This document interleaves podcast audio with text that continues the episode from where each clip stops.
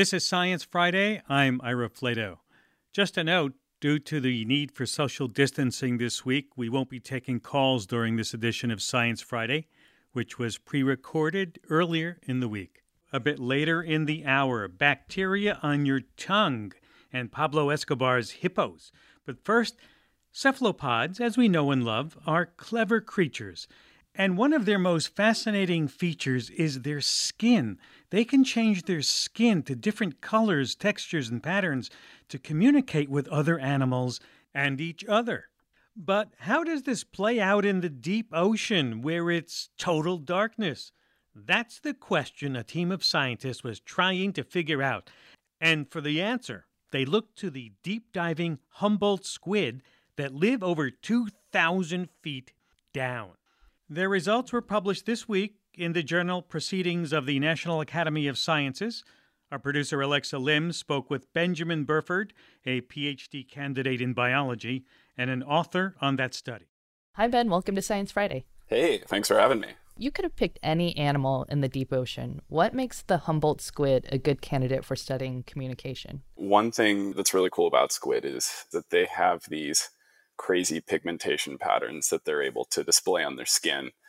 So it's pretty easy to see their communications. And Humboldt squid, they're they're pretty social, right?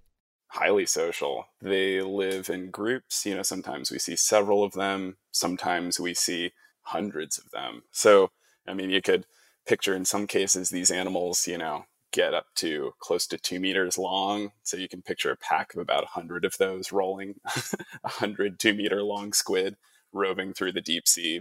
And so you were looking at communication in the deep ocean. How much do we know about how animals communicate down there?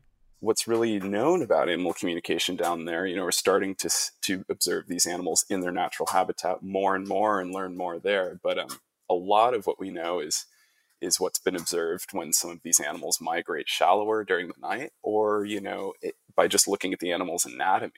So a lot of animals in the deep ocean you know it's a it's a dark environment by and large. There it can be dim light um, but the a lot of animals visually communicate by making their own light through a process called bioluminescence. And uh, the way they make their own light is they use these organs called photophores. And by looking at how these organs are arranged um, you know we know that some animals are probably able to say things like this is the species i am or I'm a male or I'm a female or stuff like that. So, pretty basic information is what we knew was communicated visually in the deep ocean prior to this study. And um, that's what you're trying to get to at this study. And you used a ROV to take live videos of the squid. What did you see when you turned on the light for the ROV? One thing that that make Humboldt squid such great study subjects is their gregarious, they're inquisitive, they're fairly bold as far as deep sea animals go. I mean, again, they feel pretty confident, it seems, and they'll approach the vehicle. In fact, the vehicle is large and noisy, and it scares a lot of deep sea animals, but the Humboldt squid seem to seek it out. So they find us when we're down there. When we dive this thing down hundreds of meters into the ocean, the Humboldt squid find us if they're around. They like the vehicle. Um, you know, they're they're curious about it, but they also use the lights to forage by you know we see these these dense feeding aggregations in front of the vehicle um, and they like they kind of look like feeding frenzies. It looks pretty hectic but if you pay close attention you'll notice they're not bumping into each other they're not fighting amongst each other they're rarely in competition even for the same prey item. And so in our view you know they must have some way of coordinating this activity and they're visually cued animals so presumably the way they signal we thought was through a visual pathway using pigmentation patterns like their shallow living counterparts. So, what signals did you see? What were they, what patterns were they making to each other? The patterns, in, in some cases, they resemble patterns that we see in, in shallow living squids. The pigmentation patterns that they would make you know, would take advantage of most of their body surfaces. So, you know, they might make patterns that involve pigment on their fins, on their head, on their mantle, which is kind of, you know, the central part of a squid. It's where all, it's like the biggest muscular cavity really and it has all the organs inside of it that is a is a surface that a lot of the pigmentation patterns use and so you know the squid are using their skin to make these pigmentation patterns and you know, an example of a really conspicuous pattern that they might do is they might, you know, make half of their body dark and half of it pale. And it'd be like their left side would be dark and their right side would be pale. There are a lot of other conspicuous patterns like that. There are also some more subtle patterns, like, um, you know, maybe a dark spot between the eyes on top of the head. And I should point out, you know, they can combine these patterns, they can arrange them in sequence, um, and they can transition between them very quickly, like like with the snap of your finger. You know, they can change pigmentation pattern from one to the other. So they're actually like stacking these different s- signals on top of each other. Is that what they're doing? Yeah, in some cases, some signals are compatible to um, to put together. They're able to arrange any of them in sequence if they want to. So, like, do like the half light, half dark, and then they might transition to all dark or all pale, or just a dark margin of their fins, or something we call mottle where they're you know there's this like mosaic of pigmentation that kind of you know flows around their body in a way it's it's very it's very cool what were they using these signals for was it like you know when you when you lean into your car horn to say move out of my way or was it more like, you know, you put on your blinker and you're kind of saying, trying to direct traffic and asking to move into a new lane? yeah. I think it's pretty similar to like, you know, driving in heavy traffic with a lot of aggressive drivers.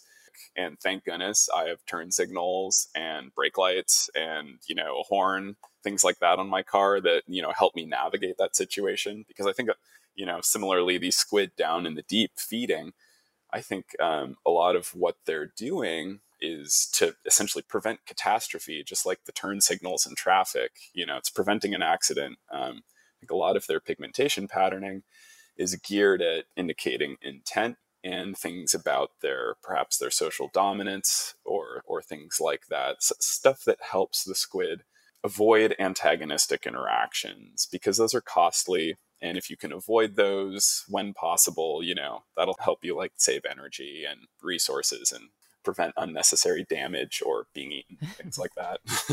Right. So okay so for the study you had the rov lights on so you could see the squid and could see these patterns. But what happens when it's lights out? How do the squids see each other's signals? I wish we had the low light cameras during this study to be able to see what we think is going on, but I'll tell you what we think is going on. So, Humboldt squid like I mentioned earlier, they, like some other deep living animals, have light producing organs, these photophores. Where the photophores I described earlier in a lot of deep sea animals and even in, you know, many animals that live on land that we're familiar with, like fireflies, like a lot of those photophores are designed to project light outward. The light producing organ, in some cases, will be encased in like a silvery lining. That really helps the light get out. But the photophores of the Humboldt squid are a little different. They're really rudimentary. They're very small. They're like little grains of sand or grains of rice, kind of, and they're embedded in the animal's muscle tissue. And a single animal may have hundreds and will be spread throughout the body. And what these do, instead of projecting light outward, they'll radiate light within the animal's body. So the animals can make themselves glow with these photophores. And so we think they're basically making their bodies glow and then projecting pigmentation patterns on top of that glowing backdrop. So if you think of like the classic pigmentation pattern communication paradigm, you know, where the squid in shallow water, when they're making these patterns, you can think of them kind of as like words on a book. And, you know, you need light to, to be able to read those words, to read the book. You can't read the book in the dark. But the Humboldt squid, we think, basically turned themselves into e-readers. So as opposed to having to shine light on the Humboldt squid, the Humboldt squid backlights the words, if you will. Just you know, so you can read your e-reader in the dark before you go to bed. Um, but you know, you can't do that with a book. but it seems like the two are linked further, and that these light-producing organs, they're not just randomly spread throughout the squid's body. And what we did is, you know, we kind of mapped where those were and then we found that those regions of higher than average photophore density corresponded to being right underneath where some of the subtle but important communication pigmentation patterns were. We think they might be able to glow a little bit more brightly in some regions of their body more than others. This could help enhance the visibility of some patterns that might be a little bit subtle. So it's like a backlight and a highlighter on your e reader. Yeah, exactly. I hadn't thought of that. Highlighter, nice. Okay. The Humboldt squid has complex communication, but would you call it language? I mean, the, the moral of the story there is like, uh, no, it's we could definitely not call it a language by any means at this point. Who knows if, if future research would even show that they have the capability for for a language? But they, you know, I think our research hints at them having perhaps some elements that we wouldn't have expected just based on their habitat and their social structure. So then, what does this tell us about communication in the deep ocean? I think it expands the possibilities. So the deep ocean, it's this massive habitat that's mostly dark, it's empty, it's not a lot of structural complexity at all. And so, you know, it's been thought that visual signals would be pretty basic, but I think this expands the possibilities. In theory, these squid can say a whole lot more than we previously thought in the deep ocean. These animals, they're predators, they're really abundant. So, Humboldt squid and the uh, group of open ocean squid that they belong to, they're the most abundant and ecologically important squid on the planet. You know, these animals, they're moving about, eating stuff, pooping, mating, being eaten, and where they go and what decisions they make are pretty important for processes out in the open ocean. This they're probably making decisions based on what they're saying to each other, and that might influence processes in the ocean. I just think it's fascinating to think that as you and I are talking right now, there are probably squid talking to each other in the deep ocean, and yeah, they're probably sharing all sorts of information. Great. Well, thanks, Ben. Thanks for joining us. Absolutely. Thanks for having me. Producer Alexa Lim speaking with Benjamin Burford, a PhD candidate in biology at Stanford University.